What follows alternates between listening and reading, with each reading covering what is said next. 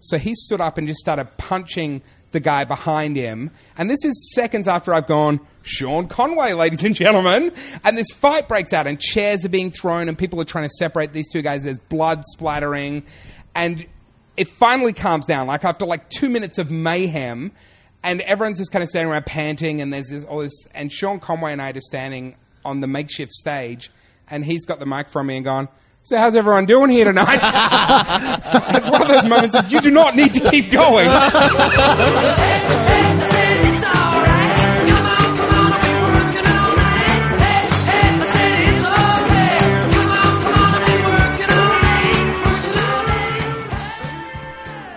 That's right. Pretty much this whole fucking episode is us talking about horror gigs. And it's a fun one. It's a fun uh, podcast of, of podcasting fame. Uh, welcome back to the show, ladies and gentlemen. This is Brief Interviews with Hideous Men. I'm your host, Jez Watts, recording from my new home uh, in Perth. Uh, I uh, I had oh my god, I had like 35 hours of flying to get home, and like we moved while I was away uh, because just the timeline worked out the way the move had to happen, and I feel terrible. Like my poor long suffering girlfriend, like had to do the whole move herself. Like we had movers, but ugh, so much stress. Uh, and uh, then after arriving home, like in I've been home almost exactly 24 hours, and I have probably spent 18 of those just fucking unpacking boxes. So it's been great. Um, but the new house is starting to take shape, and I feel uh, very pleased to be home. Uh, I had a fucking sick nuts last uh, couple of gigs in uh, in Glasgow. Thank you uh, for uh, hooking those up, Gary Sansom. I appreciate it very much. it was it was great. I got to headline a show as my last gig in in Scotland, and I'm excited to go back next year. Like Edinburgh's sick and uh, and yeah, I think I'm you know probably going to stay there a little bit longer next time. Uh, do a bit of some some touring around. Uh, so it's that's that's great. Um, anyway, uh, this week, what else do I want to tell you guys about? Oh, we we have Luke Boland on the show, uh, who's a very good friend of ours and a funny comic. And I, I don't think we've had him before. Like I think it's the first time he's been a guest on Brief Interviews, uh, and and we're, we're, stoked to have him. He's um, he's one of the one of the veterans of, of Perth comedy uh, and there are those are few and far between because they often uh, leave. But he has children, and uh, well, that means you can't follow your dreams quite as much, right, Luke? That's probably not what he would say. That's that's mean. Um, oh, by the way, I had to spend. Oh my god, the sound on this week's episode. It's fine now. Uh, but I, oh, I had to spend hours like going through and manually adjusting uh, volumes and things and settings on the channels uh, when I was editing it down because uh, there was just something awry when we were recording. Uh, so there are, I think there probably are a few patches where it maybe sounds a bit echoey or whatever, but this is the best I can do. Uh, I apologize to anyone who finds them uh, annoying or whatever, but but overall, like the episode sounds great and it's funny. So I hope you enjoy it. those those patches aside, there's not much I can do about it. It's it. This is how it is. Uh, but uh, it's it's a good episode. You'll enjoy. Um, uh, the new house is fucking great. Uh, it's it's beautiful. I mean, uh, it will be much more livable once I get the rest of these fucking boxes done. Uh, but it's actually Glenn's Glenn Grimwood who's on the episode. It's it's his old house, and my office, like my study, is his old bedroom, which means that now I'm literally like marinating my comedy juices uh, in his literal uh, cum because that guy, I'm pretty sure, fucking jerks off a bunch. Like, oh, that's real gross to think about. Yeah, he actually, uh, yeah, he he wrote um, he wrote "cum" on the wall fifteen hundred times. It's it's pretty disturbing. Um, obviously, yeah, no, he didn't do it. But uh, but no, it's a uh, it, it's it's a cool thing to be back in Perth. Um, if you if you are here, um, come to Infinite Jest every Monday. Uh, I am uh, I'll be I'll be back at the show. I'm very excited to get back to my to my baby, my comedy home. Uh, and and bust out some new material and whatnot. Uh, so yeah, come down um, every Monday at the Flying Scotsman, 7 p.m. And uh, if you want to send us, you know, a message of support or even aggression, uh, you can tweet us uh, at Brief Hideous on the Twitters. And uh, and uh, don't forget to rate and review us on iTunes if you're on, if you're an iTunes user. Throw a subscribe our way. You can also listen to the podcast on the Laughable app if, if you want. And uh, Anyway, that's the fucking intro. That's this. I'm I'm bored of of of doing housekeeping. Uh, ladies and gentlemen, this is episode. Hmm. Well, this is brief interviews with Hideous Men, episode twenty nine. Beyond Blue Bowls.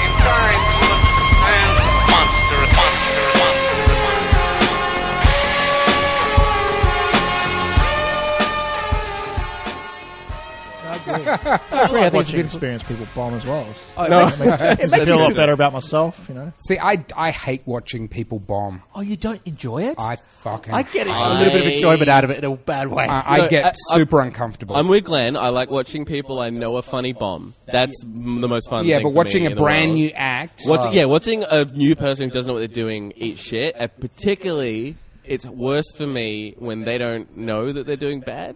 Yeah. You know that? Yeah, When yeah. See somebody like, oh, this audience hates them, and they're just like, yeah, I'm killing it. Th- that's my biggest pet peeve in comedy, and there are a lot of crazy people in comedy, as you know, you will know.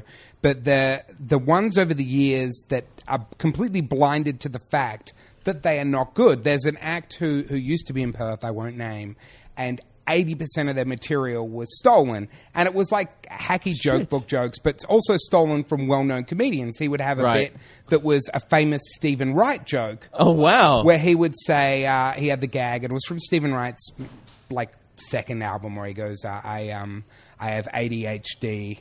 Uh, I rarely pay attention, but when I do, the definition is amazing. Like, uh, Right. yeah, and um, That's a good joke, yeah, and so he used to do that on stage, though, and it's like that's clearly a Steven Wright gag, Right. But he would drop it and just be like, "Nah, we both came up with it, so I'm just going to keep doing it." It's like you came up with it two years after his album came out. You can't do that. But he would get off stage and he'd be like, "Oh man, it was am- how good was that? The crowd was into it." And I'm like, I could hear crickets. And there was one night, my favorite ever. This guy was super drunk and literally fell off his chair during a set. And because no one was laughing, you could audibly hear a drunk man fall painfully to the ground and go, "Ugh!" and there's no other noise at all in the entire room. He got off the stage and came over to me. He goes, "Holy shit! I killed so hard. A guy laughed so hard he fell off his chair. Can you believe that?" that was his like his actual. That's how the evening went for me. wow, he, he's deluded, obviously. Um, I've heard this. Uh, I've heard this called like laugh ears, like which I don't love as a term, but it's like uh, a lot of time. You know, when people start, you know how like your bar for what's good keeps rising as you get better at comedy. Yeah. And when you first start, like you get some chuckles, and you're like, "Yeah, I did a good job." And then like a year later, if, I don't know if you've done this right, where you go and listen to a set from a year ago. And I'll make notes on my recordings as well, like in the little file name, where I'll be like, "Oh, you know, good job," or "This went great," or whatever. And I've gone back to year-old sets that where I, uh, I'm going to put this in air quotes, killed. Uh, and then I listen to it, I'm like, I should kill myself. Like that's, that's appalling. And the fact that I thought it was good is crazy. But um, but yeah, I don't know. I think I mean, you you you. What were you going to say, Nick? Like, uh, oh, I was going to say, and is Steven Wright jokes didn't work? Oh, that's a good question, actually. Yeah, that would He's go a good okay. comic. But it's not. He didn't have the delivery to pull it off. right. So you know you can steal material from the best comedians in the world, and if you don't have their stage presence, Yeah. it's not going to get the laughs that they get. I would love it if, like, uh, every time he delivered a different comedian's joke, like he did it in their style. like he did a Steven Wright joke, he suddenly became deadpan. he did like a Steve Martin bit, and he was like, "Whoa, hey!" I would like to do a Steve Martin bit on stage.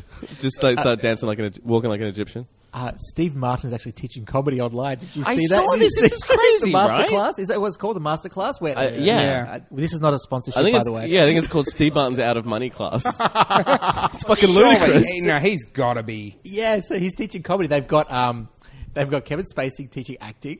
They've got uh, this. Oh well, there's a whole series of people. yeah, there's all these different celebrities teaching. I stuff. just saw the There's Steve a- Martin one. Um, I think Gordon Ramsay teaches cooking. cooking. Yes, being an angry cunt. and Steve Martin, you can pay hundred dollars, and he could teach you comedy.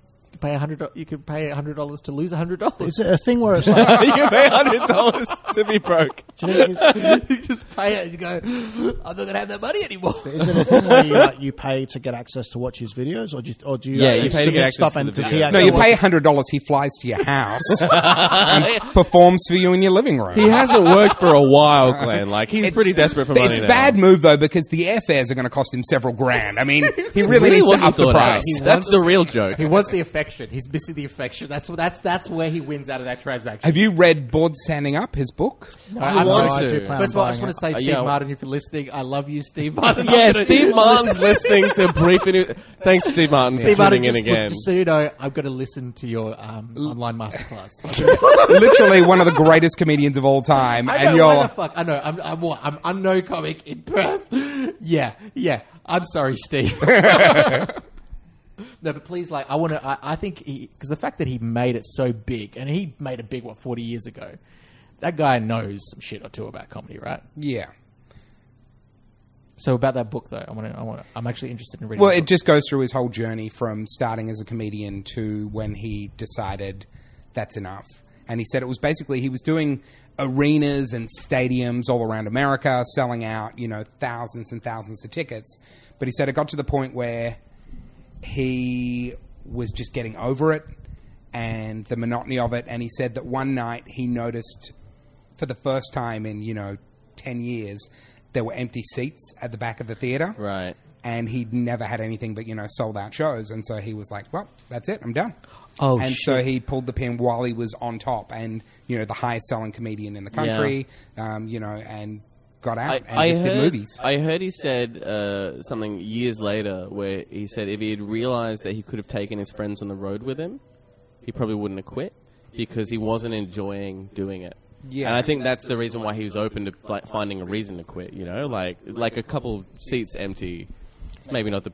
Yeah. Like, Well, there was like a I bunch would have, of I other would have stuff. quit comedy many, many times over. yeah. we would, we, yeah, we all would have. there would have been no career. But that's the thing, like, yeah, because it would be so lonely on the road. I haven't read the book, but like, I've, I've heard people talk about uh, Steve Martin. Um, but um, but yeah, like this idea of like you know taking uh, friends of yours on the road to open with you, that you can hang out with, then Yeah. it becomes a more collaborative thing. Because like we all do comedy, you know, like at open mics or whatever. The a big part of it is like just hanging out with comics and talking shit and going and doing your own show and being alone and having no one that understands you. well i've done a bunch of corporate gigs like that Like- where uh, Bombing, bombing, and having no one to talk about with it. Yeah. that, that's and seems so miserable. If could they, be- if they offer me, you know, a sum of money, I'll often just go. I'm going to divide that by two. I'm going to take Right. a friend who's a comic along, Right. And that way, if this is one of the most horrible experiences of my life, at least someone else is going to share it with me. Yeah, and we're going to have those war stories that a few years from now we're going to be like, man, how about that? How like 70th birthday party gig we did?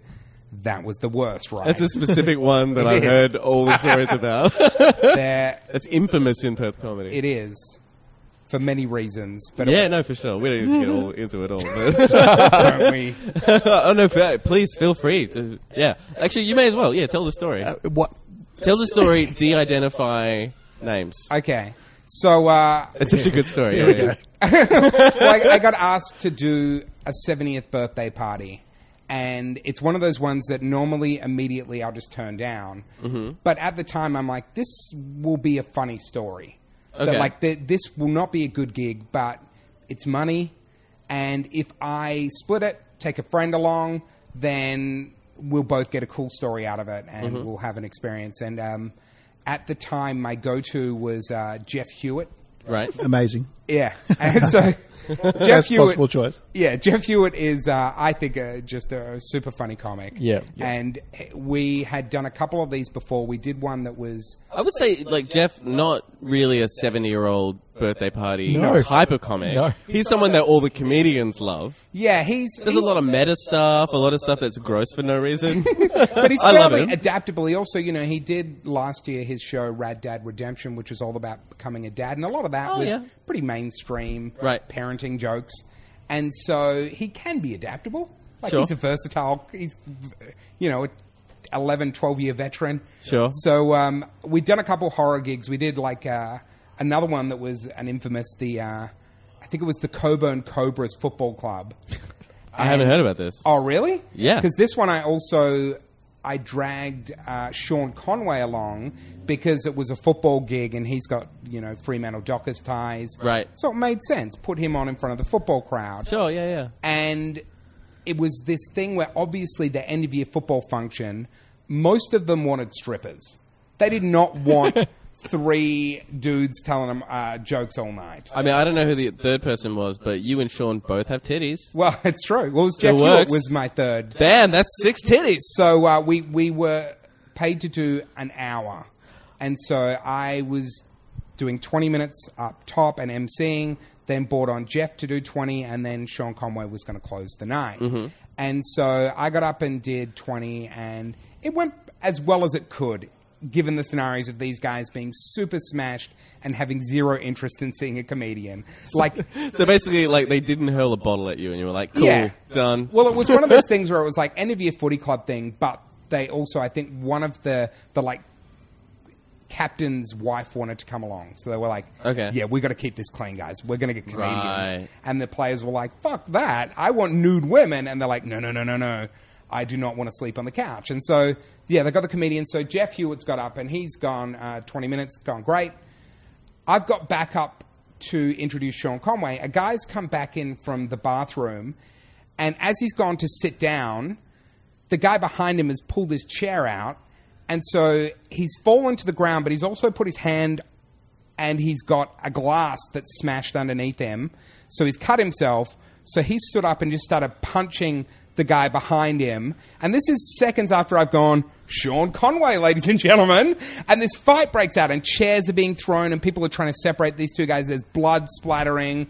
And it finally calms down. Like after like two minutes of mayhem, and everyone's just kind of standing around panting, and there's this, all this. And Sean Conway and I are just standing on the makeshift stage, and he's got the mic from me and gone, So, how's everyone doing here tonight? it's one of those moments of you do not need to keep going. And so, Come on! you and the bloody hand. Where? What do you do? you do you're not bleeding. so they agreed to just pay us to leave at this point. Yeah, But the right. annoying thing was we all got paid the same. so Sean Conway got like two hundred dollars for saying, "So how's everybody doing?" uh, so I just want to say, here's the review you write if you're a one-year open micer. Uh, riotously funny. riotously funny. so that was the, uh, yeah. So after that, this seventieth birthday party. Yeah, came sure. up. So I've already used you know, J- and Jeff's my go-to guy. So I've got Jeff along, and the guy's called me up before, and he said, "Oh, just to confirm, I've got another comedian booked on, and it's another Perth comedian who." Uh, has been doing it for quite a while, but is nowhere near as good as Jeff or myself. Mm-hmm. And he wanted to put him on before us, and I knew that this guy is not going to do great. He's going to kill the room, and then we're going to have to follow that. Right. Which there's two ways it can go if you're following someone who's stunk up the joint. One is the crowd's super glad to see you because hey, here's someone who's a lot better. Sure. The other is they've already lost all faith in humanity and comedians. Absolutely. Com- this is what comedy is, particularly I think as a, at a corporate, right? Yeah. Because they're not necessarily people who are comedy goers. So they're like, oh, well, this is comedy. I Yeah. knew I hated comedy. yeah, yeah, and so they're not even going to give the next act a chance. Sure. Because this, and so uh, yeah, so this guy opened with a rape joke at a seventieth birthday party, and it was also the guy's like fiftieth wedding anniversary as well. And so it was like the moat party, and his wife had just got out of the hospital after being in a coma. From being raped into it. And so uh, it was just an uncomfortable kind of reaction from the crowd. There was a few kind of polite laughs and then silence for the next 15 to 20 minutes. And then he kept saying, I'll finish on this, and it wouldn't get a laugh. So he'd go, okay, I'll do one more then. oh. and just keeps digging I understand deeper. that instinct so much. Yeah. Like, because you're like, no, no, I've got to get out and laugh. But it's like, if you've had 15 minutes of none of them, like, you odds are not for you. Yeah.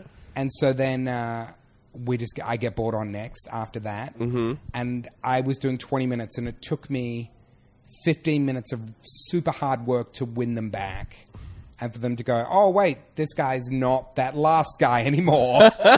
and so I got five minutes of good laughs at the end, and then Jeff got to kind of salter on and like, ah, now you're ready for me. and Jeff did great. Of course he did. Yeah. So, so there would be like obviously no MC, No, well, there just- was kind of just the act finished, and then you were just like bring oh welcome your next act, and you come on, or it, there was so no one to clean up. like one of the guy's friends, one of his just mates, was like, "Oh yeah, we got a comedian now." But they also they put a lot of money. They paid a bunch of magicians to be walking around doing tricks. Oh, nice. And these magicians, though, like the crowd loved the magicians. Oh, yeah. And the magician like walked over to me before I went on, and he's like, "Are you a comedian like him?" And I'm like, "Well, not like him." and, and he's like, "Well, I, I look forward to seeing you then." Like a real kind of almost smarmy, like talking down to like, "Look how well I'm doing over here." Uh, yeah. So uh, when the magician's looking down at you, Yeah, that's a bad gig. that's a tough place to be. I had a weird gig as well. Uh, this was uh, I just I want to do it really quickly though. But we are at um, someone um, got diagnosed with cancer and she was passing away, so they put on a comedy gig to celebrate her life. And that was like that's strange though. I just like so we went to the gig and um, you know Was it what was the what was the environment like? Was it like a ho- uh, uh, they didn't want to see comedy and I just like and we went on stage and well, was it at someone's house or like? Where oh it was the at a like a A hospice. yeah, like, like, like was she in a, a, a deathbed? Oh, man. No, if she was at a deathbed and we're doing comedy, that would be the weirdest gig of all time. I think that would win the award. We were at a bar in Freo, right? so we had to hide a room in Freo. That's fine. They had balloons, everything like that. It was a it was a party to celebrate this woman who was terminal cancer that had no possible way of surviving. We had to go do comedy for her, and um, so the MC went on stage, and the crowd just talked over him. And then every comedian, we had like 10 comedians on, every comedian just went on and the crowd was just talking over them. They just ignored all the comedy. They didn't have a bar of it. And it didn't stop. Everyone just kept going on. And then it got to the one point where um, Ben Darso scolded the crowd in a way like for, for ignoring these. Like, Listen, guys, I know she has cancer, but these guys have worked really hard. It's my job as the MC to distract No, he wasn't the the fact MC. that she has cancer. Ben Darso was more of a headline, so he scolded them for. these guys travelled far. They gave their time. Come on, come on. Don't worry about Beck dying. About these guys. when, And when, then he- when, when, like someone in your audience is like dying of terminal cancer, it's kind of hard to laugh at people complaining about their lives. Don't you hate it when you step in gum? Oh, it's the worst. I can't imagine anything worse than getting new sneakers and stepping in gum. I, I do have a. How are you exactly? Your point is exactly right. How are you supposed to laugh and enjoy yourself if you know your friend's going to be dead soon? Okay, so so I I, I did a gig. Uh, I think when I was quite new, I can't remember what it was, but it was like at a um, uh, I think it was like a rehabilitation center or something where like uh, Rehabilitation for yeah, I think where like people who have like fucked their bodies up learn to walk again, sort of thing. And I, I didn't know this before I said yes to the gig because I was just like, well, I've got to take this gig because it sounds like a pretty big deal. Right. And I went in, and these people were like, like they're all like in wheelchairs, and they're all like got carers, and they're just like their bodies are fucked and stuff. Right. And as I'm about to get on stage, I'm like, oh, because I just started out, I'm like, I've got this whole bit about how God hates me be- because my car broke down. and I'm like, and I'm just like, oh fuck, this is this is not going to go well. But I don't have anything else. And so I was just doing it, and like, um, I gotta I gotta phrase this so delicately, but like. I think it was someone. It might have been Kieran Lyons was like MC, and as he was doing his set, they were like raising their hand to ask questions because there was a lot of um, there's a lot of uh, Special, special people. uh, yeah, I don't even know how to. I've, I've been people? I've been drinking a lot, and I don't know how to delicately say it, but yes. And um, Mentally they, were- they were, yeah, they were. Is that what you yeah, said yeah, before? Fucking yeah, they were putting their hand up to ask questions and stuff. And then as I'm, I'm doing my set, and it was so weird. Like I do my setups, and they'd laugh at the setup, and then not at the punchline. Oh, So like one, one joke I remember is like I was like, oh, so I went to JB Hi-Fi today, big laughs. Uh, pun- like the next bit was like, oh, you know, to see what new releases I can go home and download. Silence. and, and I've got no idea what to do. And then so I'm just like, all right, I'm just gonna plow. I'm just gonna plow through this set. And then the guys at the back of the room just start like moaning loudly. Oh, So I just hear this like, "Ugh." and I'm like, in my head, as I'm trying to remember my stuff, I'm like, I don't know if this is because they don't like it, because they do like it, or that's all they can do. Oh man! And I'm just like, I, oh man! And I, and I and I oh. finish the set, and I come off, and I'm just like, I don't. I was not prepared for that, and I think if I was to do that gig today, I still would have no idea what to do. I think, I think you nailed it though. Like all you needed to do was just keep giving him setups. You'd be like, hey, who remembers sanity? That used to be a thing. Hey, just keep moving on. Coles and Woolworths. There's a bit of a war going on. you would have killed. I think the worst gig I did was probably well, you were at it actually, like that gig we did in Southern Cross. that was your worst. Oh no, actually no, that's not the worst one. Glenn, who's seen No, I don't- many of your gigs, quickly Yeah, you know. fires back with that You know. No, I was don't your remember worst. that being. No, that was the worst gig night of mine. Actually, that was not the worst. Why- why was that? Because that was the night. So we did this gig in Southern Cross. It was for like a. It was for. Uh, so basically, we went to s- this, the ta- small town of Southern Cross um, because a bunch of people had committed suicide. And the, all the like the volunteer fire department was like there's a bunch of them who had committed suicide recently because I guess it just fucking sucks to live in Southern Cross or whatever. And so they were like, we need to put on a comedy night in order to del- as a like a delivery system for a don't commit suicide PowerPoint presentation. so we rock up at this gig, uh, and like they're like, oh, okay, guys. So what we're thinking is like, um, we'll probably have like say four comedians on, and then we'll do this PowerPoint about suicide. It does And show then you we'll have- how backwards Southern Cross is, though, that they say, we've got a real problem with depression and suicide. Bring in Jez Watts and Glenn Grimwood. That'll solve it. I did all right. I did all right. No, you actually you did pretty well. Um, but yeah, then we're gonna have four comedians on. Then we'll do this uh, PowerPoint presentation about suicide, and then we'll have the next four comedians. Right. And we were like, Can I go Maybe- before the PowerPoint?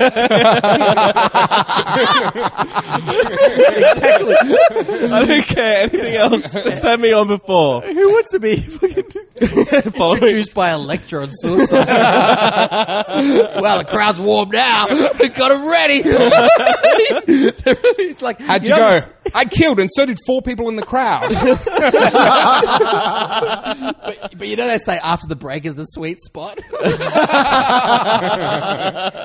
so so we ended up we we we ended up talking them around to there's a few other people there and like we talked them around like okay we're going to change the whole setup of the thing uh, I think uh, how do we have it because we I think we had um, the presentation First. then dinner Yeah, yeah. and then as like a separate thing separated like all the comedy um, but it was like let's say it was how many people were there 75 people 100 people maybe Yeah, it's pretty big. 75 100 people no women just men Yeah, because it was for like awareness of men's suicide sort of thing. Yeah, yeah, yeah. So like everyone, like average age is maybe fifty years old. A bunch of like tough Southern Cross men. I think I know why they've got such a suicide problem. It's a sausage fest up No, in it's not Southern great. Cross. There was one woman there. Ooh. She was paid to be there, and she was not wearing many clothes. And when I first arrived, one of these guys took me aside and went, "Hey," and then he made a joke about how we were all going to have sex with her afterwards. And I went, "Shit, she is not safe in this environment." But anyway, she was serving the drinks. Nobody raped her. It was cool. Oh, that's good. Um, that's how the story And, ends. like, and then they raped her, and I was watching it. I didn't know what to do. it was the best gig of my life. I got driven down there for how many hours? Nothing happened. It was fucked. But um, but yeah, we all went on, and like these guys are just like were not interested in there being any comedy at all. like they just wanted to see a na- this one naked woman serve them drinks. Like that's all they wanted. Um, and so we did we did like the show. Everyone, pretty much everyone ate it. Glenn actually did pretty well because all they wanted was filthy stuff. Like Glenn and like one other person like did well. Everyone else like ate shit. But the reason it was a bad night for me was because I uh, dropped a bunch of mushrooms and then took LSD and then took a bunch of MDMA, which is called Jedi Flip. And I did this because I was like, you know what, Southern Cross, I've had a weird gig, it's been a weird night. I'm going to have like a cool experience now. And as soon as all those drugs came on, uh, another comic friend of ours came up and he said, hey, did you hear about this third comic, this Perth comedian, who's been referring to you as comedy cancer? and then I had an eight-hour investigation of my soul, where I had to question why why am I comedy cancer, and it was just in a fucking intense time in the middle of Southern Cross with a bunch of dudes that didn't want me to be there.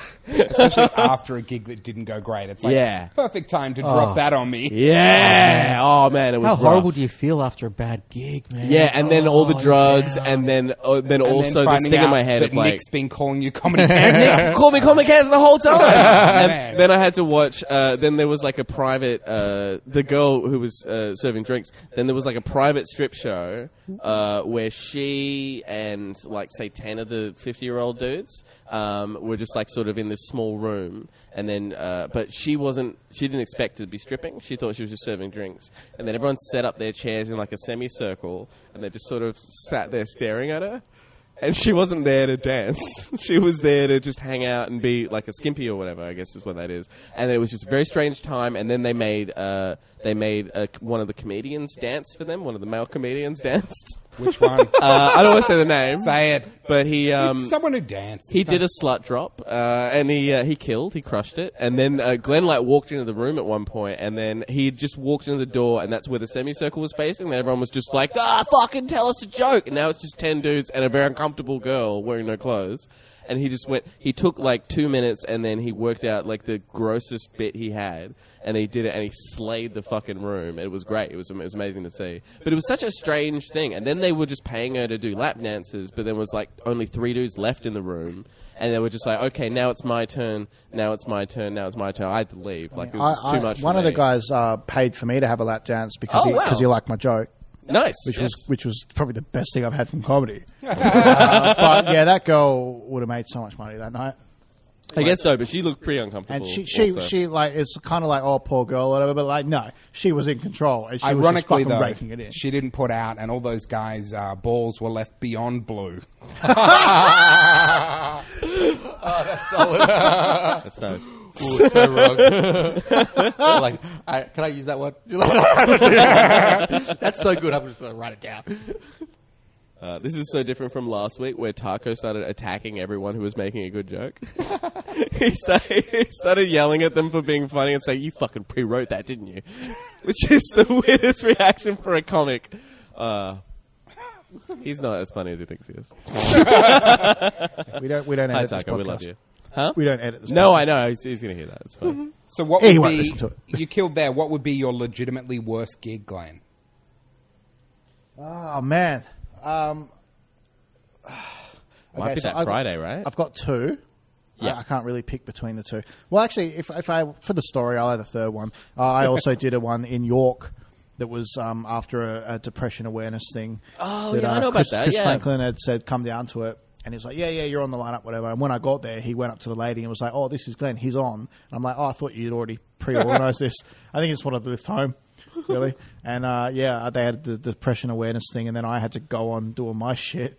and then it was just like they didn't like it. They were all like these really old people, not into my fucking dirty. Did you jokes. still have the joke about hanging yourself at that point? No, no. I, I wish you'd had. Um, but it was still quite depressing uh, Yeah. at a point where I didn't know how to funny it it. up. Yeah, and then yeah. uh, he just went on and smashed it, and I'm, I was just like, well, I didn't really have a chance here. you know, this is not my crowd. You know, So that was the third worst? Fifty-year-old just after a depression awareness thing. Yeah, I guess that was one of them. But uh, I just thought it was fit the theme really. Mm-hmm. so one of them was uh, at the National. So yeah, National Hotel now defunct, uh, but yeah, horror gig generally. Um, so I've, I've never done well at National, and that's probably on me, just not adapting to situations. I've just got my material, I'm going to do it because I know everything else. but I remember there was these two old ladies just sitting at the table, sort of in the center, and as I'm talking, like they're sort of talking over me. So I was just like, I didn't really know how to handle it. So I'm just like, Are you guys all right? And they just sort of just stopped and looked at me. And then as I'm doing my, my stuff, which I can't remember what it was, it must have been dirty or depressing or whatever, they just sort of looked at me and were just like mouthing boo and like thumbs down, putting the thumbs down at me, like as I'm trying to get through my set. And I was just like, I was like thinking of all this stuff. I'm like, no, I just got to get through my set. And when I come off, I thought of all this stuff I could have said, but I've never really been like angry after a gig. But it kind of just annoyed me because it's like they weren't even listening to me to hate what I was saying. so that was that was. but they were only one miming their heckle, so I They think just like, oh, it's not even work on the podcast. is it? Glenn is moving his thumb up and down. that was fucked. Uh, the other one was um, so we did. I did a Friday gig at Lazy Susans, uh, I think I wasn't supposed to be on. Uh, me and Jez were just hanging out to support, just to show support to tour, I think. And uh, one of the headline acts was it stuck in traffic or something, so we were told to just go on and fill time. And we were like, "How much time do you want us to do? Just go till you tell us to stop." Uh, all right, cool, whatever. So they put me on, and I did my one of my jokes, which was just fucking it's shit now, but it was just this this, this joke that was been, had been doing okay, and I sort of got to the end of the joke, no one really laughed, and I was like, all right, I'll get a laugh out of explaining it. So I was like, well, you see, the joke there is like this and this and this, and then someone just it was all quiet, and someone just yelled out, "Yeah, we got it. It just wasn't funny." Just like, oh, and I just kept going, and there was one guy at the back who liked it. Everyone else hated it, and it's the probably the only gig where I've actually gone backstage, just fucking chucked my notebook and be like, "Fuck this shit! I'm never fucking doing this shit again." It was fucking horrifying. I didn't do Fridays for ages after that.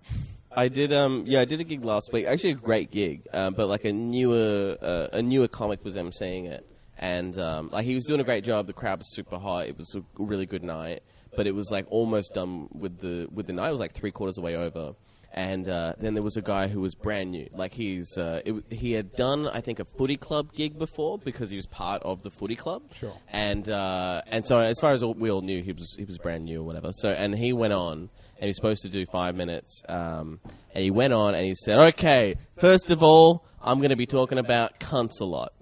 and uh, he was he did not lie. He said he said the word cunt probably fifty times in the next 12 minutes because he was supposed to be doing five, but he refused to leave. And he was getting li- li- lit the whole time. He was talking about fucking koalas. Like, Was the crowd into it though? Was it getting any laugh? no, the crowd, listen, the crowd was super hot all, all night. Uh, he came on and he said, "Oh, I'm going to be talking about cunts or water," and you could feel them just sort of nervously be like, "All right, that's fine." they got told that he was new, um, and then they gave him maybe 30 seconds of grace, and then after that, they were pretty much silent. And he was just screaming abuse and animal abuse uh, scenarios at them for you know about 12 minutes. He kept like walking, uh, like the, the the setup, the sound setup was a bit weird, and he kept walking in front of the speaker, and then it would you know like go. And he would say, whoa! And then he would walk back and then scream about cunts for a while. And then, like, about another minute and a half, he would walk in front of it again. He, he must have made this, the, like, the sound crap out in the 12 minutes 12 times. Like, once a minute. Once a minute, every minute, he would just make it go crazy loud and then not not leave and continue doing these things. And so I turned to the MC, as I said, a newer person, and I said, hey, mate, if you have any material left, after this person would be when to do it, because I'm on next. And then he went, I don't have any material left. And so this guy completely like trashes the room. It's been such a great vibe all night. And then he, he finally leaves. And then uh, MC comes up and he goes, "Hey guys, I've got it." He should have, and he should have disowned that guy, right? Because as an MC, when someone really eats shit, you don't want to be like, "That was great." You have to acknowledge it. you have to say like, "Oh, well, that was bad. Now it's separate from me," you know. but if you come on and be like, "Oh, give it up for him," now you own it. Yeah. And that's what he did, right? And uh, it's in some ways it's the right move, and in that scenario it was wrong. He went, "Oh, that was great," and so now the crowd's like not liking him as much. and then he goes, "Hey, I've got a new joke. Do you mind if I try a new joke on you?" And he's bear in mind he's been doing great all night, and the crowd is silent, and then someone just calls out, "No." he tries to rip on it. That doesn't work. Then he tries to do the new joke. That doesn't work. And then he goes, "All right, guys." And this is a, a, we talk about Darso, but oh, this is straight out of the Darso playbook. He goes, "Right, guys. I'm not going to lie. My job as an MC is to keep you guys warm, and I have failed. But you're going to love your next act." It was like perfect, like nice, smooth thing, and then brought me on. But I just spent like the first three minutes of my set just building up confidence that comedy exists again. Yeah. people forget. Oh, But uh, but yeah, I, I forget why I brought that up. But anyway. we were talking about the worst gigs. yeah, worst gigs. How's your week been, Lukey? I bet you I can name that MC just from that description right there as well. I mean, you can if you want. I mean, I'm trying. No, I'm just. I, I mean, guess half our is all. subscribers are in America, so it's like I feel like it's weird to keep bringing up comics Yeah, it's names true. from Perth comedy. I don't want to drag Adrian Allerberg down, but I'm right, aren't I? You're incorrect. Oh, Nick Manise Yeah, it's the only other person you would have guessed. Decanter. got it in two. Mm. What have you been doing? What have you been doing, Luke? Uh, I haven't, just I haven't so seen everyone- you for a while. Just so everyone knows, Luke used to be on the radio when I. Luke, what year were you on the radio at one of the Uh, biggest hit stations in Perth? I was on uh, Southern Cross fake- Austereo. Such a damning faint praise. Uh, it is. Uh, It is, it's true. 92.9 in Perth. I was on big, huge guys in America. 2002 to 2006. I did the breakfast show from 2003 to 2006. I was in the car listening to your voice for years. I would have heard it actually. I don't. Yeah, I never. and I I remember. thought about this and I was like, now, oh, a podcast. back when people used to listen to radio. Like, Yeah. yeah. That's crazy. Actually, I, yeah, I probably have was heard you. Maybe. splattered all over. Like your name was, um, you know, Lukey. What's the say, Lukey, It was called the Larry Baxter Show with Bernie, Luke, and Sal. Bernie, Luke, and Sal. Yeah. Uh, and Sally Rope was on, who was uh, an Eastern States comedian. She was based in Melbourne, um, and she stopped doing comedy because breakfast radio will kill your soul. So, Why uh, so? Why does it kill your soul? it's well, it's one of those things that there. It's very. I had a show that was on late at night called Lukey Live, and with that, uh, they gave me the worst rated shift in the entire station as my first ever show. I had to do like 50 demos before they put me on the air. Right. And then they said, This is literally the worst rated shift in the entire week. We don't care what you do with it. So they gave me an hour to do my own show. And it was on like nine o'clock on a Thursday night. And so no one at the station listened. But it became a huge cult hit in Perth, which is how Right. I then got onto the Drive show and the Breakfast show. And with that show, Uh, wait, what did you do with the late Yeah. show? with the late show, I did lots of. Um, I'd write my own monologue each week. Okay. Um, and I'd do my own like Saturday Night Live weekend update style bit where I'd write my own gags.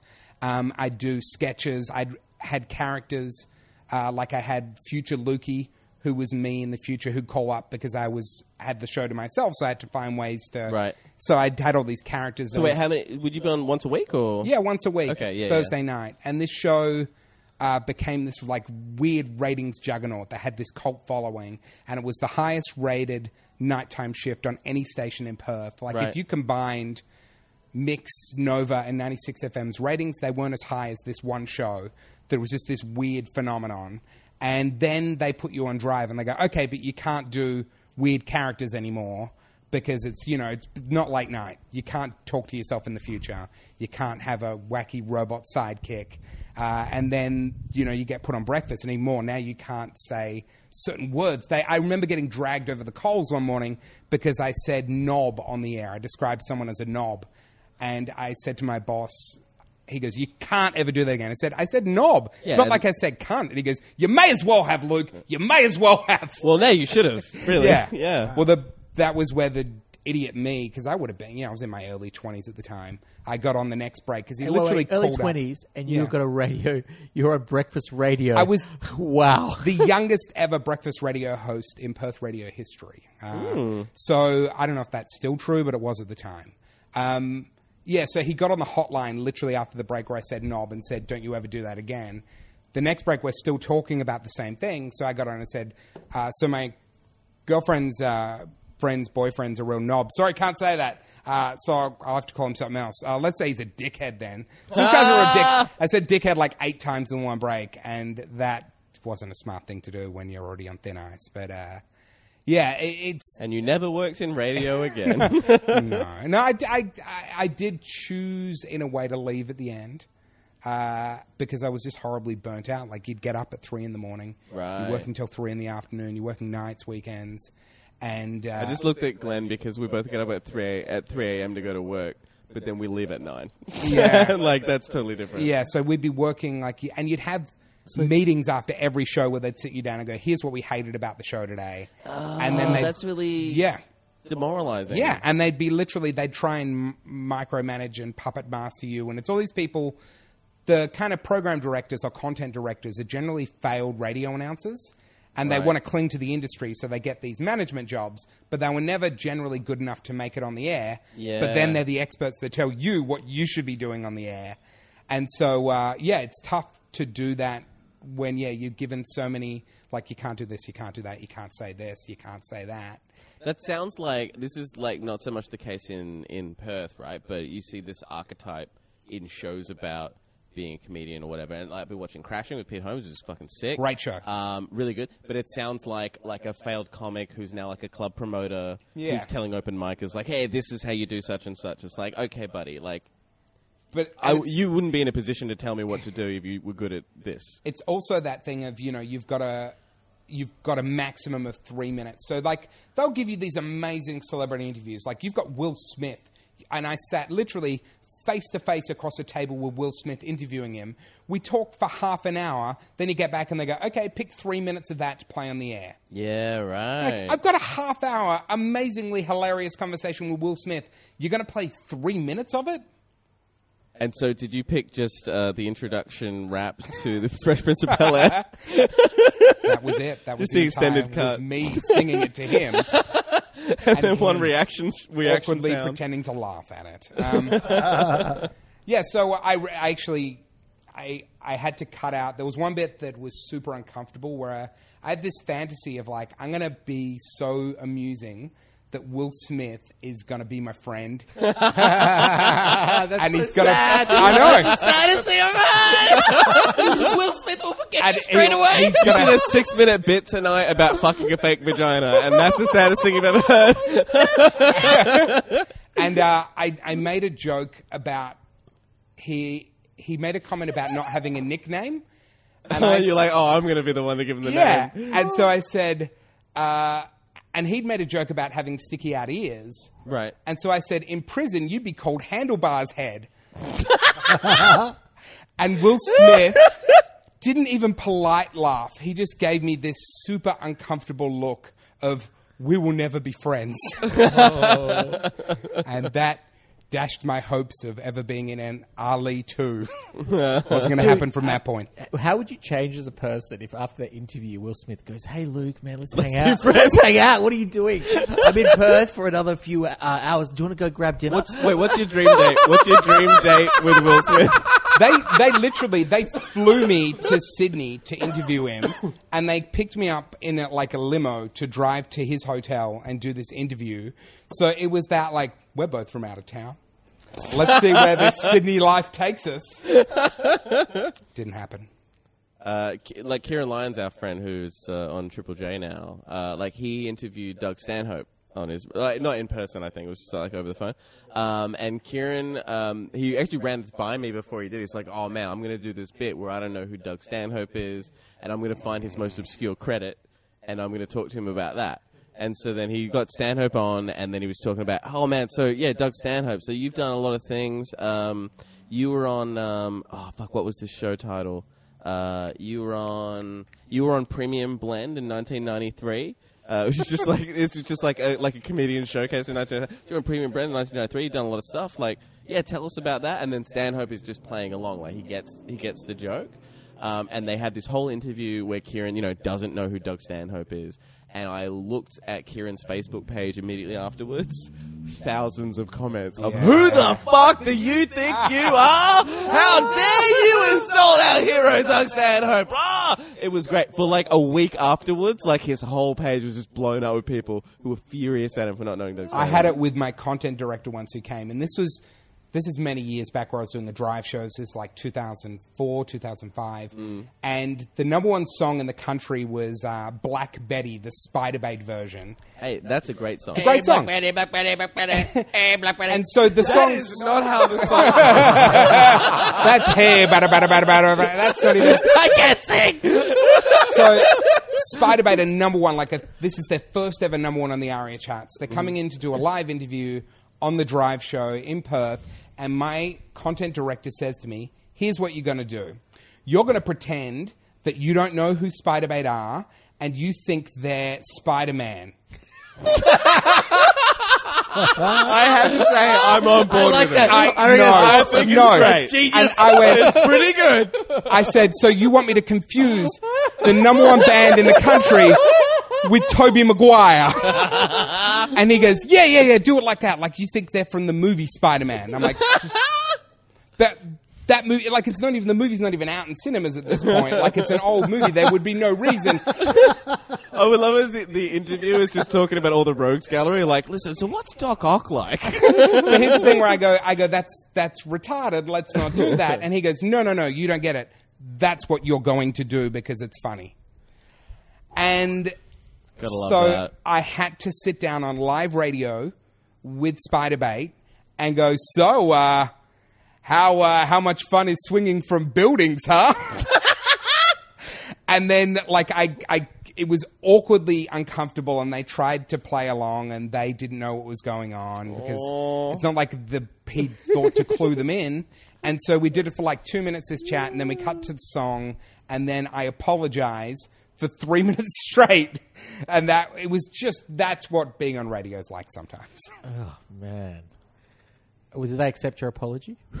yeah that was Did they forgive you? they, they just webbed him up and left. they left him hanging for the police.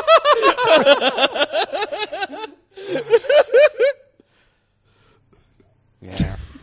so that's where you know some some radio gigs can be fun if you get to the level of you know Carl Sandilands and you have that creative control. I have to confess this. I don't know who Carl Sandilands is, and um, I've heard him brought up on comedy stages a bunch of times. Yeah. Who is Carl Sandilands? He's like a radio host. He's in the the biggest kind of rated station in Sydney. He does their breakfast show. Okay. So he he was also a judge on. Does everybody in Australia just listen to radio still? Is No, that a he was thing? a judge on Australia's Got Talent. He hosted Big Brother for a while. Like Okay. he was on Pop Stars. Like he's very been across. Well, all- I pop I stars, I remember. I think he's done. He's said some controversial things, Yes. so it's kind of Oh, what like has he said? even What if is- you don't give a fuck about who he is, you kind of know who he is. Well, I Yeah. know the name, but like, what is the controversial Uh, things wha- he said? I mean, Ah, okay, what's Luke, you probably know? I better don't than me. know. I re- if I'm vaguely remembering something where some victim of sexual assault comes on the radio and, and tells someone she's uh, This is not on- starting well. Tell, tells on radio that she's been raped, and Kyle uh, reacts negatively. He says something really insensitive about. Do you remember like that victim? Came I out- remember there being some controversy. Yeah, I can't remember what he said. and he said something along the lines like he didn't have any res- like any kind of uh, sympathy at all, Right. And uh, he just yeah encouraged her to, to say this live um, this live experience of, of being raped on, on air or something like that. That's one thing I vaguely remember. So that was controversial at the time. Yeah, no, I wish I hadn't asked about I that. think, Yeah. I think it was rude to Frenzel Rom. Oh well, oh, now I'm Yeah. upset. Yeah, Fuck that guy. Um, yeah, I no, heard. I think I, don't know. No, there was a thing about uh, I think Jackie O, who's another radio person. Yeah, There's that's, that's between like, her and just Friends like co-host. Yeah, yeah, yeah. but they weren't. Yeah, Oh, I do know this guy because I read articles about Friends. and he also Ron. ha- he hates those guys. Rove. He hates Rove with a I- passion. I, they got a loved feud. Rove's Channel Nine show when it was like a comedy show. Oh man, Rove ninety nine was the best. Super funny. I and I really uh, I have actually never seen his stand up because he started in Perth, right? Yeah. Like I've He- never seen his stand up, so I don't know what stand up is like. But I kind of want to see what that is because his first show before he became like sort of a late night host. Well, it was him, really Peter genuinely Helliar, funny. Corinne Grant, and Dave Dave, Callan? Callan, Yeah. who were all Words that sound funny when said by Yeah. Dave is is a Dan genuine McCann, highlight. the Angry Man. There was a lot of great Yeah. sketches back then, and uh, yeah, Rove's stand up. Uh, I saw him on a tour uh, years ago in Perth because I never saw him when he was in the friend of the show, another, another listener. Him and Steve Martin hang out. but I never saw Rove when he was coming up in the clubs. That was before Right. my time. But I Okay. saw him when he returned to Perth and did like the Perth Concert Hall, and he did like 90 minutes and killed. Yeah, like I, I would expect he's really he's good actually. super funny and super likable is part of his Oh, charm. yeah. Super likable. He's Cameron McLaren likable. yeah, sure. He's likable. Yeah. Sorry, I made it awkward. I'm sorry. no, it's fine. It's but fine. he is like it's so important to be. I haven't seen any. Like I know he's been doing lots of gigs in America, and he's just kind of come back and started doing Australia again. But I haven't seen him for years. But when I saw him, really funny dude. Yeah. and he's a super nice guy. Like one of the I've heard, yeah, I've heard that like a genuinely just, just like warm and we, nice person. Yeah. my friends and I started up a wrestling company in Perth called Explosive Pro Wrestling. And when he was in the peak of his uh, Channel 10 show, he won like four gold Logies in a row. He is a big wrestling fan, and he found out about this little promotion in Perth. He paid to fly himself over. He did a little like I was doing a breakfast show at the time, so we had a little match and had this little fight where he beat me up. Um, and then Little he literally, tiny Rove. yeah, and then he jumped on a plane and flew back to Melbourne, like all on his own dime, Oh wow! just to help us out. Um, like, can't say enough nice stuff about the guy. oh, that's so good. Yeah, he's a good dude. Yeah. and he's a Perth boy as well, which is you know always good to make see Perth people. Make But he it. also got he put a lot of comedians on his show and gave them exposure and gave them a break. Like, Peter Helliar got his break from Rove. but also like Uh, Xavier Michaelides from Yes. Perth. Was He Xavier gave on him a that show? I've Well, he gave him like he used to have a spotlight spot like once every other week. He'd have a comedian do a five minute spot, and one week got Xavier Michaelides on, and Uh, he's Dave- one of my favorite comedians. Oh, I love Oh, Xavier. Xavier. anyone He's who great. gives Michaelides exposure is fine by me. Yeah. Yeah, absolutely. and Hughesy, Hughesy came up through. Yeah, through- he had the Hughesy loses it segment was one of his kind of launching points. Yeah. He's a friend of Were comedians. you around in Australia when all this happened? It seems like you missed an era. You missed Carl Sandilands. You, you missed This the is road the thing. thing. I You're hate a- Australia. Like, I, missed no, that. I'm, I'm like, uh, I'm not really. I, I don't know if it's a good or a bad thing, um, but I've never really fully ega- engaged with Australian culture. Even when I was young, I kind of just didn't. A lot of our our sort of entertainment and cultural background, I find a little bit gross. I don't know. Like it's just uh, there's there's there's a level of of, of I want to say provincialness to it, but I, I feel like I'm I've got to agree well. with you a little bit well. because, like, you you named for me a good Australian sitcom. Go. Um, friends. Oh wait, Like I can uh, name you. maybe winners and losers. Was that That's good? not a sitcom. That was a drama. no. This is the thing. Uh, yeah, Australian entertainment There's no particularly. Seinfeld in there's, Australia. there's there's no real like nuance, and it's really it's just that we're further behind. It's a smaller market, and there's less minds in the same field We're not that that are far. it. Like we can't be that far behind that we've never like had a great sitcom. Here's the though. thing: we just had a great sketch show for the first time ever. We've had ones that I liked as a kid. fancy boy. Fancy boy, fancy boy. Um, yeah. So no, fancy boy is was the thing where uh, was was only came out a few months ago, and it's uh, Greg Larsen and Jonathan Schuster and Anne Edmonds and who else is in it? Um, other really funny. They're all comics. amazing. They're all amazing. But like this was the first time I watched an Australian entertainment product, and I said that's at a par of anything in the world. Like for instance, everything from America. You know, like I mean, obviously there's loads of shitty things in America too, but the, like the the high watermark for entertainment is America. They have the biggest industry in the world, and therefore the best stuff is also there. They have loads of shit also. But um, Fancy Boy was something where I, I for the first time, didn't feel ashamed, maybe, to work in the Australian entertainment industry. And I'm again, I'm not going to say it's right for me to feel ashamed, but uh, it just doesn't resonate with me. Like, I, I, I, I don't think that's really like a a thing on the people working in that industry. in No, it's no, it's Because more on I- the be- networks before- that don't Exactly. put Well, their shows yeah. on. There are so many talented There are comedians. loads of amazing, funny people in Australia, and for whatever reason, the industry has funneled all the talent towards mediocrity. And the only because ones that kind of do get made are when it's super low budget, like um, Yeah. Please Like Me. I, I enjoy. it. I think it's a Please good Like show. Me is a good show, But yeah, Please and- Like yeah. Me is super low budget on the ABC. It's not on a mainstream station in prime time. It's not Channel Seven, Channel Nine. I haven't seen Pre- Please Lie Me. Actually, I would It's say on Sha- Netflix Shaun now. Micallef's stuff. Shaun Micallef Shaun said Micallef has been a yes. shining light Yeah. of Australian entertainment for sure. Yeah. For his whole career. Even back to Roger Explosion.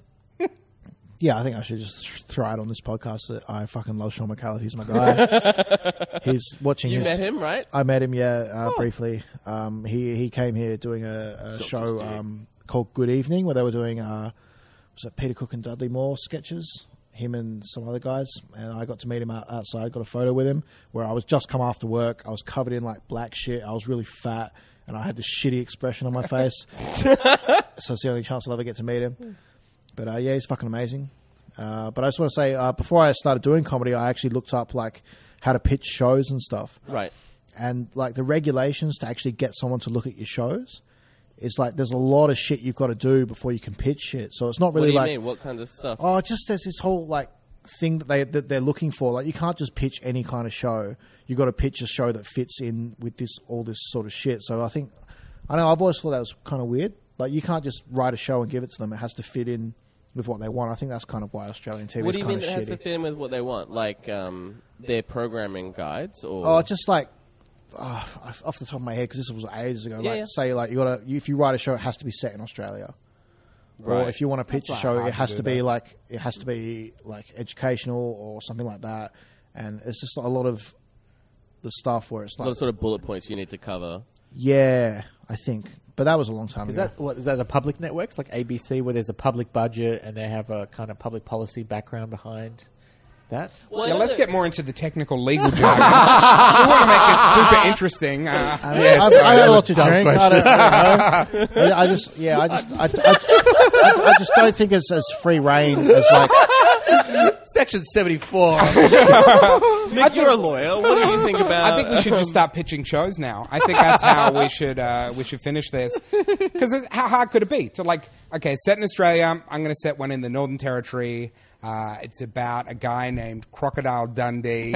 Uh, this is just off the top Wait, of my Luke, head, just no, spitballing. sorry, Luke. That's already been done. Like, um, uh, have you got another one? Pretty sure it hasn't. I think I would got- have heard of a. have you got another show title? Uh, like, how uh, about one where it's a bunch of people running a cafe? Let's Okay, cool, Make let's- them like Greek immigrants. I will call it Acropolis now. Oh no, Uh, Luke. I'm sorry. That's that's already a show. Um, sorry. Okay, Uh, let's get one where it's a dad who's an architect. Okay. He's also a, uh, a pedophile who, behind the scenes of the show, molest the children. Yep, we'll call yep. it Hey Dad.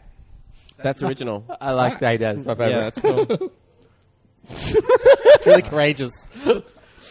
Breaking new ground. I have a yeah. I have a show that I want to make. Um, it's it's not set in Australia. All right, pitch us. this is your Shark Tank moment. Um, All right, so I have, have a show that I want to make. It's called. Uh, sorry, it's it's it's set.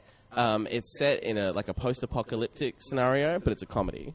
Okay. Um, and it's about when it's like so all the bees, all the bees. I don't even know. It's like all the bees are dying. Yes, right? I know that. So all the bees are dying, and so all like the crops are going to die and stuff like Yeah. that. So many things get pollinated by bees, right? So what's happened is some real smart scientists have gotten together and they have they have created like um uh, like uh, like robotic bees to replace the bees. And they've given them like AI intelligence, Sure. so that they can, you know, have their hive mind, right, to do all the pollination. But now the bees, they've become they're so intelligent that they have taken over the world, right? I got. Can I contribute to this? Please, too. How about this? And now the only way to stop the bees is if the prime minister has sex with a pig on live TV. That's been done. What? How's that been done? but but yeah, so the, so this is, this is all set after the bee apocalypse, right? Okay. So now it's people are living underground because like the bees are killing all the humans and stuff, right? And so there's no, no small communities that live, and so they have to like send out like like sort of like scavenging runs into the world because otherwise like the bees are killing and stuff. They have bee wars and things. Uh, it's called B Team Six, and it follows it follows the sixth scavenging scavenging team of this particular colony, and they go out into the world and scavenging stuff. But people keep dying on the scavenging runs, right? And it's like and like it seems weird. It's like almost like the bees know what's happening, and it turns out. This is the thing. From the audience, will see this, right? But the people in the show aren't realizing it because one of the members of the team, where the members keep dying, is just a, a person in a bee suit. Like that's they're just a big bee, and his name is Buzz. And so he goes out, and then everyone on his team dies all the time. Then he comes back, and so everyone just thinks he's the best scavenger. Like no one sees, no one sees that Buzz is like is clearly like a double agent for the bees. But he And makes his name's Buzz, and his they name's don't catch on. His name's Buzz. He keeps talking about all bee related things all the time. This sounds like the B movie by Jerry Seinfeld. oh wait, bee movie's been done. No. B Anyway. movie the series.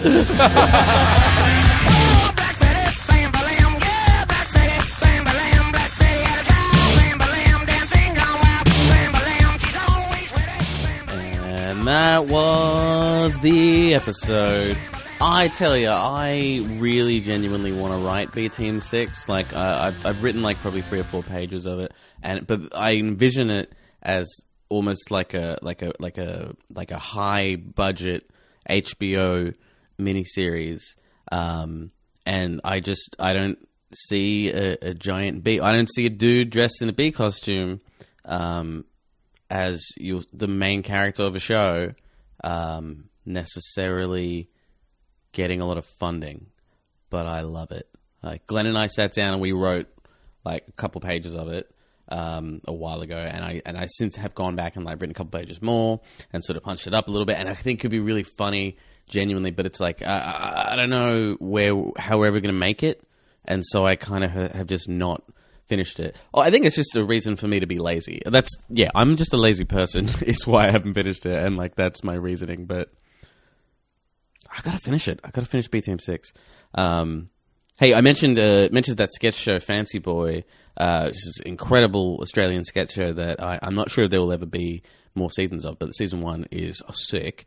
Um, so uh, if you are interested in seeing the show, I'm going to put like a link to it uh, on the website, like uh, at infinitejest.com.au uh, slash podcasts. I think. I mean, just go to the main site and there's a link. Um, but uh, yeah, so if you want to see uh, Fancy Boy uh, or uh, or uh, Shaun Micallef's uh, Roger Explosion stuff, I'm gonna like put links. Uh, on on the website and obviously on the website we always have the music that's on the show as well. If you're interested uh, in uh, in listening to it, just uh, hit the website uh, and follow the links and and uh, all that good stuff. Ladies and gentlemen, thank you. That has been the episode. I um oh I also wanted to say uh, you know, how Glenn, uh, one of the, his sort of horror stories was that uh, five five minutes he did at like the Friday night Lazy Susans, which was like one of the one of the few pro gigs in Perth. Uh, while I was in Scotland, he messaged me to tell me he did another one. Like this is, oh, I think it's probably been a year, over a year since he was that bad gig. And he's like never been back to it. Uh, but he messaged me to tell me he did a five minute again, uh, and he fucking smashed it. And so I, I like to hear it, and it's nice that actually that I was editing this, and I was like, holy shit, that's full circle. It's annoying to me. It took him a year to ask to go back and like redress the wrong, uh, but I'm very proud of him, and it's nice to see the progress. So you know, if you want to uh, message Glenn on Facebook and tell him he's a good boy, uh, he's Glenn Grimwood on Facebook. I, I, I guess there's other people. He has like a, a Twitter account, but he never uses it. I think the picture is still an egg, which uh, coincidentally enough is actually a pretty good uh, image for his uh, big dumb head. If you they had like a if they had an egg with a big lush, lustrous beard, uh, that would be an excellent avatar for him. But anyway, thank you for listening to the show. Uh, it uh, has been fun, uh, and I hope you think it's been fun. I guess that's more on you. Uh, new episodes every Monday. Uh, ladies and gentlemen, signing off for episode 29 Beyond Blue Balls. I don't know what the final song that I'm going to pick is yet, but see you next week.